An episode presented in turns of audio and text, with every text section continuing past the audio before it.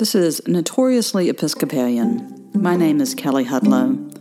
This is a podcast of sermons and musings all about the Christian faith and especially about being an Episcopalian. This is a sermon offered on Pentecost Sunday, May 23rd, 2021, at St. Paul's Episcopal Church in Greensboro, Alabama. The principal text for the sermon is Acts chapter 2, verses 1 through 21, the coming of the Holy Spirit to the disciples. May I speak in the name of one God, Father, Son, and Holy Spirit. Amen. I always commend the lector on Pentecost Sunday. It's always a trick when you get the Jerusalem phone book to make your way through that. So well done. Um, well done indeed. We are now 50 days from Easter. This is the conclusion of the Easter tide season. We'll next week shift away from starting our Sunday services with that wonderful opening acclamation of Alleluia, Christ is risen, the Lord is risen indeed. And we will move into the long season after the Feast of the Pentecost. But we're not quite ready to leave this time of celebration yet. Pentecost literally means 50. And in the Jewish tradition, it meant specifically 50 days after the Passover. It was one of the three great celebrations that invited pilgrimage to Jerusalem to the temple. And so when we hear in Acts the story of the Pentecost, Jerusalem would have been filled with people for this festival called the Festival of the Weeks was a harvest festival that would bring people into Jerusalem. For most of Jerusalem, the 50 days between the Passover and this festival in that sort of early first century Palestine would have been rather unremarkable. They would have maybe taken some note of Jesus' crucifixion. There might have been some talk around town about weird people saying strange things about an empty tomb. Some folks may have even heard about the resurrection, but generally in Jerusalem, life has gone on and has now moved to the celebration of another festival. But for those disciples of Jesus, the 50 days between the Passover and this festival had been quite extraordinary. First, of course, there was the world shattering pain, disappointment, and dismay of Christ's crucifixion. Then, three days later, there was the shock and amazement of finding an empty tomb. And then the sudden appearance of Jesus on the road to Emmaus and how he revealed the scriptures to them and was made known to them in breaking of bread. And then seeing Jesus again and being promised give, the giving of the Holy Spirit, and then watching Jesus ascend to heaven to return to the Father. It had been a remarkable 50 days indeed. And now Acts tells us that they were all together, including Mary, the mother of Jesus, his brothers, the, the apostles who have now been joined by St. Matthias, and about 120 Jesus followers. As remarkable as the intervening 50 days from Jesus' crucifixion to this festival were, all the things that they had seen, life was about to get a lot more interesting. Because here's the trick there is no subtlety when the Holy Spirit shows up. When the Holy Spirit arrives in the book of Acts, there is the sound of rushing wind and fire, and the Holy Spirit gives the gift of language and understanding to those first followers of Jesus. Such a commotion is created that all of the devout Jews that were in Jerusalem for the festival start coming out to see what is going on. They say, Are not all these who are speaking Galileans? We could perhaps interpret that as Aren't all these speaking Southerners that aren't really good at speaking foreign languages, but yet here they are out there speaking in tongues? How is it that each of us hear our own language and we can understand what they are saying? How can we hear in our own language them speaking about God's deeds of power? Certainly, in the cacophony of language that erupted from the early followers of Jesus on that Pentecost, the devout Jews that showed up would have heard some of those disciples speaking in their language, talking about Jesus healing the sick and lame and feeding the crowds and walking on water. They would have heard another disciple speaking about the empty tomb and the appearance on the road to Emmaus. But they would have also heard the disciples speaking about how God created the earth out of nothing how the Spirit of God moved over the deep as life was called forth, and how God breathed life into humankind. They would have heard in their own language the deeds of power of God that led to the covenant with Noah, the promise to Abraham to have descendants that outnumbered the stars. They would have heard the story of God's liberating call out of Egypt the parting of the Red Sea and the law given to Moses on Mount Sinai.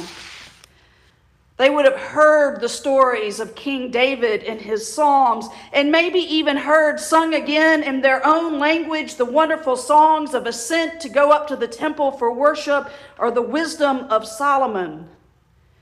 They would have, in that moment, with the disciples speaking in their own languages, have heard the words of the prophets again, calling them to return to God's justice, God's love, and God's righteousness.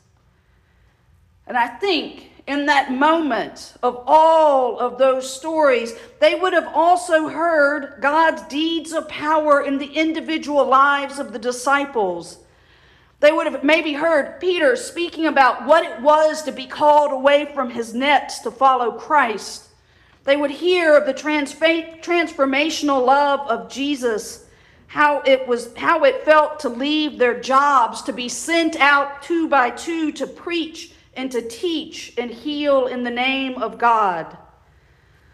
All of that, all of these stories and testimonies offered in the language of the many nations and tribes of Israelites that found themselves in Jerusalem for that festival of Pentecost, went from being a cacophony of noise into a symphony of God's love and testimony, something that each person could understand. Now, if we imagine for the moment what it might look like to suddenly show up to a bunch of people speaking in 12, 13, 14 different languages, all that we could somehow understand and that spoke to us and told us these amazing things, we can probably understand why the folks that showed up said they must be drunk on new wine.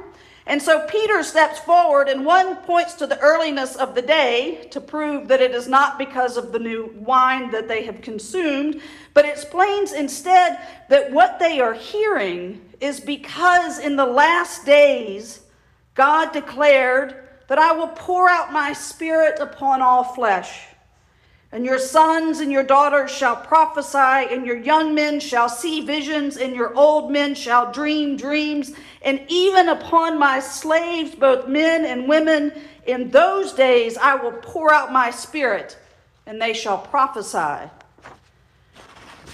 Peter is quick to point out that the seeming chaos of this moment is not about the disciples or drunkenness on new wine. What is happening in this moment is what had been foretold by the prophet Joel that now no longer will the Spirit of God be confined to rest on a single person or a single prophet, but now all the faithful people will be filled with the Holy Spirit, and that all those who believe can now speak prophetic words of God's love and salvation into the world.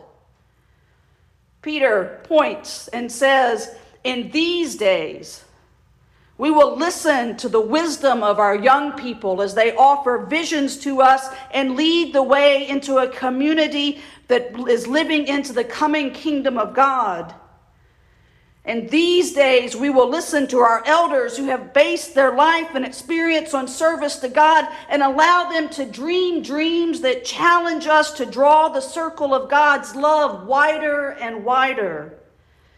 Because in these days, Peter says, Everyone who calls on the name of the Lord shall be saved.